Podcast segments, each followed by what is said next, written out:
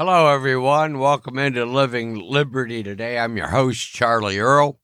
This is episode 34. We're calling this one Passion. No, it's not an X rated. This is a family show. Well, it's not good for all families. Some might get really ticked off by it. But nevertheless, we're going to discuss passion.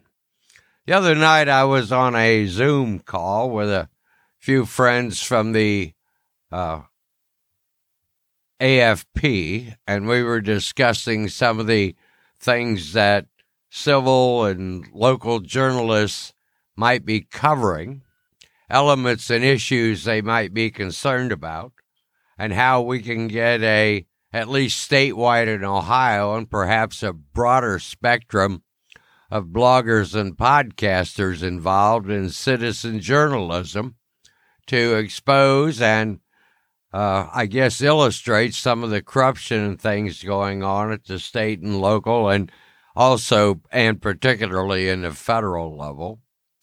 And as we were discussing these various issues, I reminded them that the focus of this podcast is entrepreneurship and individual liberty, and that I believe that the only remedy to what may be facing us going forward on the economic level, and I would add to that now the political and governmental level, is an internal sense of liberty that allows you to be and act as if you are free, to move within the parameters and restrictions placed around you, to capitalize on and do the very best you can in a limited field.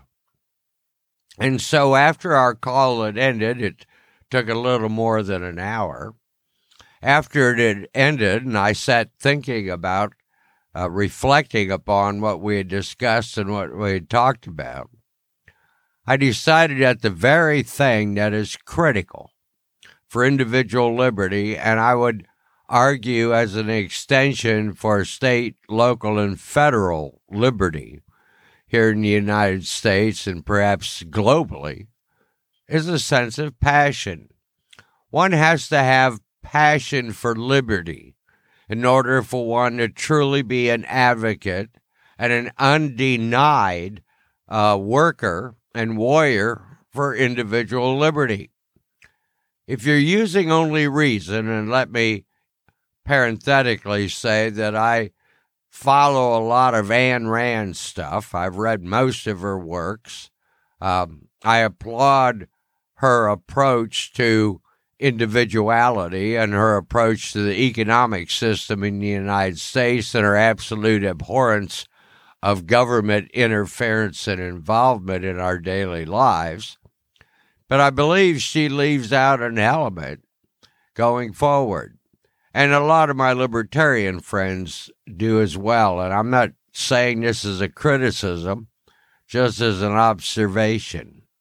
I think for liberty to prevail, for us to have an open, free life without the unnecessary and un, how do I put it, unintelligent concerns and restraints by government entities at every level the people have to have a passion for liberty. And I'm popping my peas on this microphone as I say that. But I think one of the things that is absolutely vital for any movement to succeed is that it must be driven by passion.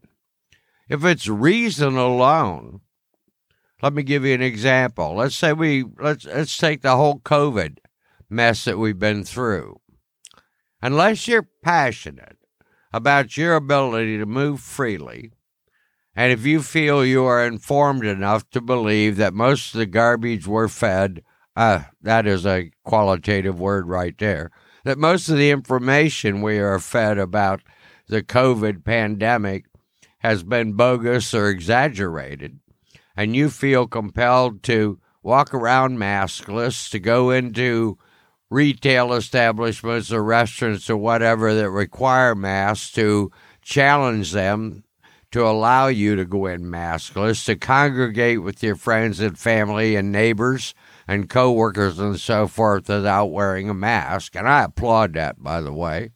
I do think a lot of the information we've been fed is contradictory, certainly incomplete, and probably contrary, well, absolutely contrary to our sense of individual liberty. But if you feel compelled to do all that, it takes passion to do it.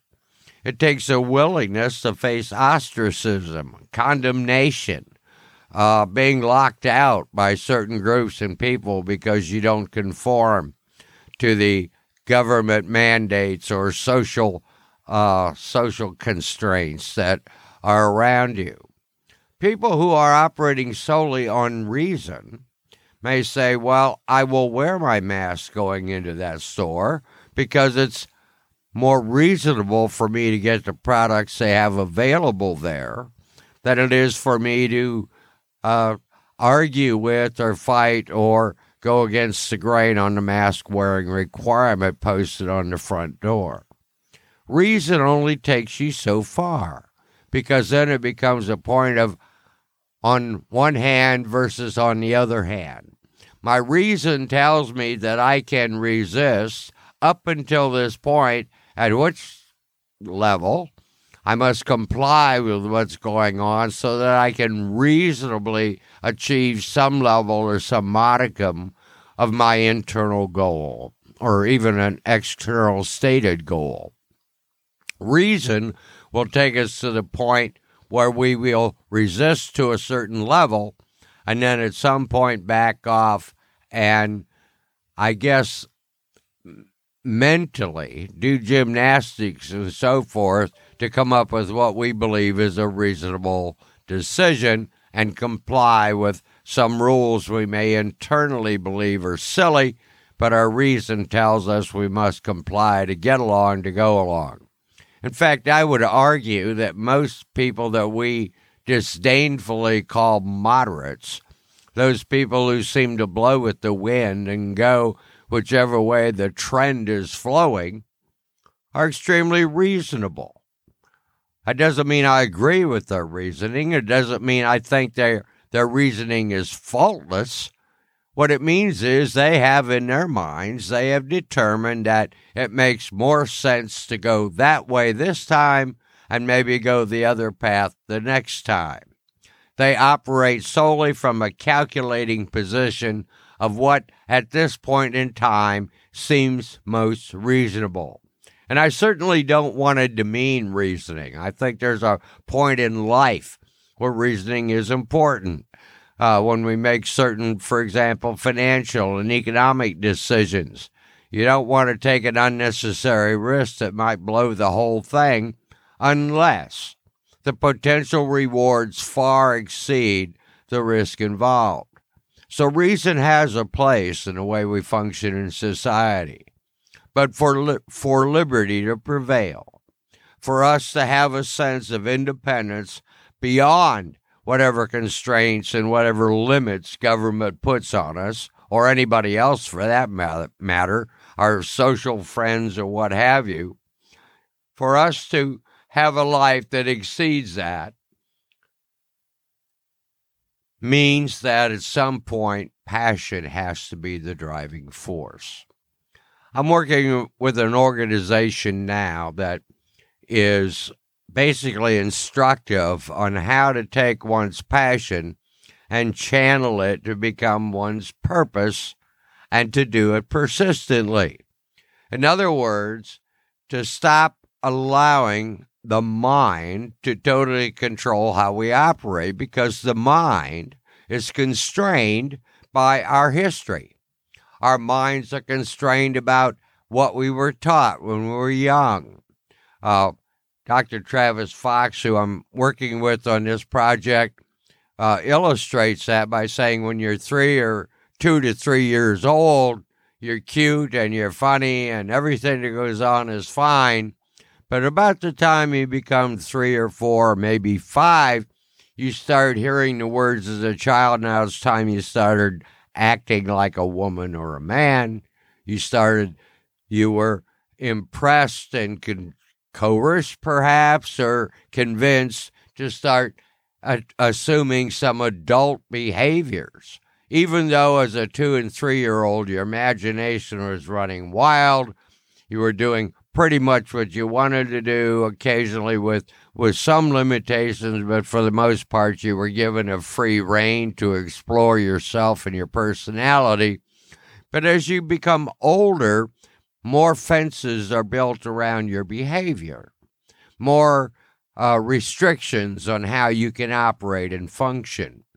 And some of those are sensible because it maybe prevents us from breaking a limb when we jump off the second story roof of a barn, or maybe riding our bicycle crossways into a four lane highway uh, at rush hour.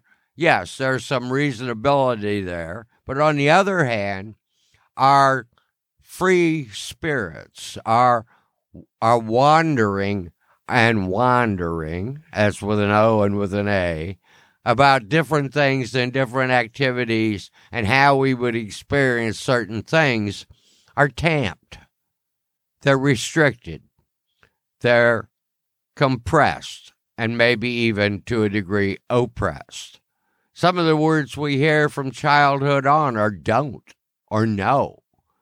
And those have an impact on our minds, on our subconscious, which when we get older and we try to kindle that passion within us, those, they're called guardians in, in Dr. Fox's group, the architects of being. Those guardians pop up and say, no, you can't do that. You can't win doing that. You, you will embarrass yourself doing that people won't like you as much if you do that. Those no's, those don'ts keep coming back basically from our childhood. And so, rekindling passion or developing passion or nurturing passion, I think is important for liberty to prevail. There are too many reasons to not work for freedom. There are too many reasons not to advance the cause of liberty because it wouldn't be reasonable. It's not reasonable to charge a hill and take a bullet.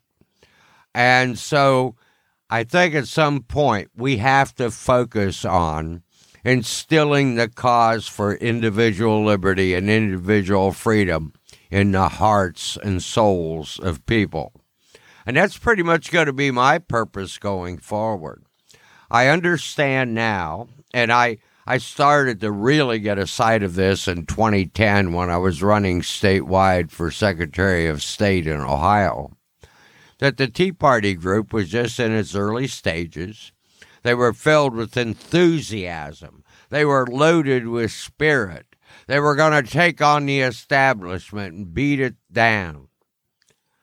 That was a passionate response. However, the sense of liberty, the sense of freedom was not totally down in the core of passion. They became reasonable.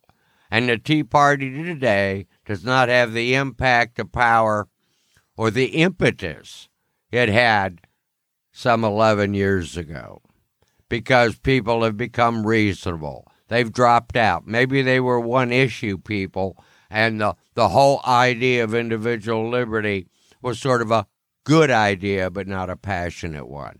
Though they wanted to see this law knocked down or that law taken away or that legislator beaten and defeated, the cause of liberty was not embedded, ingrained in their hearts, minds, and souls. So I guess passion, I think, is the topic of the day because I think it's something we absolutely need. And I would encourage you to take a few moments of time, of your own time, and just sit down and explore really what does your gut and your heart tell you about individual liberty? Is it worth the battle? Is it worth the fight? But whatever you decide, I want to encourage you to stay free and be free. I'm Charlie Earl.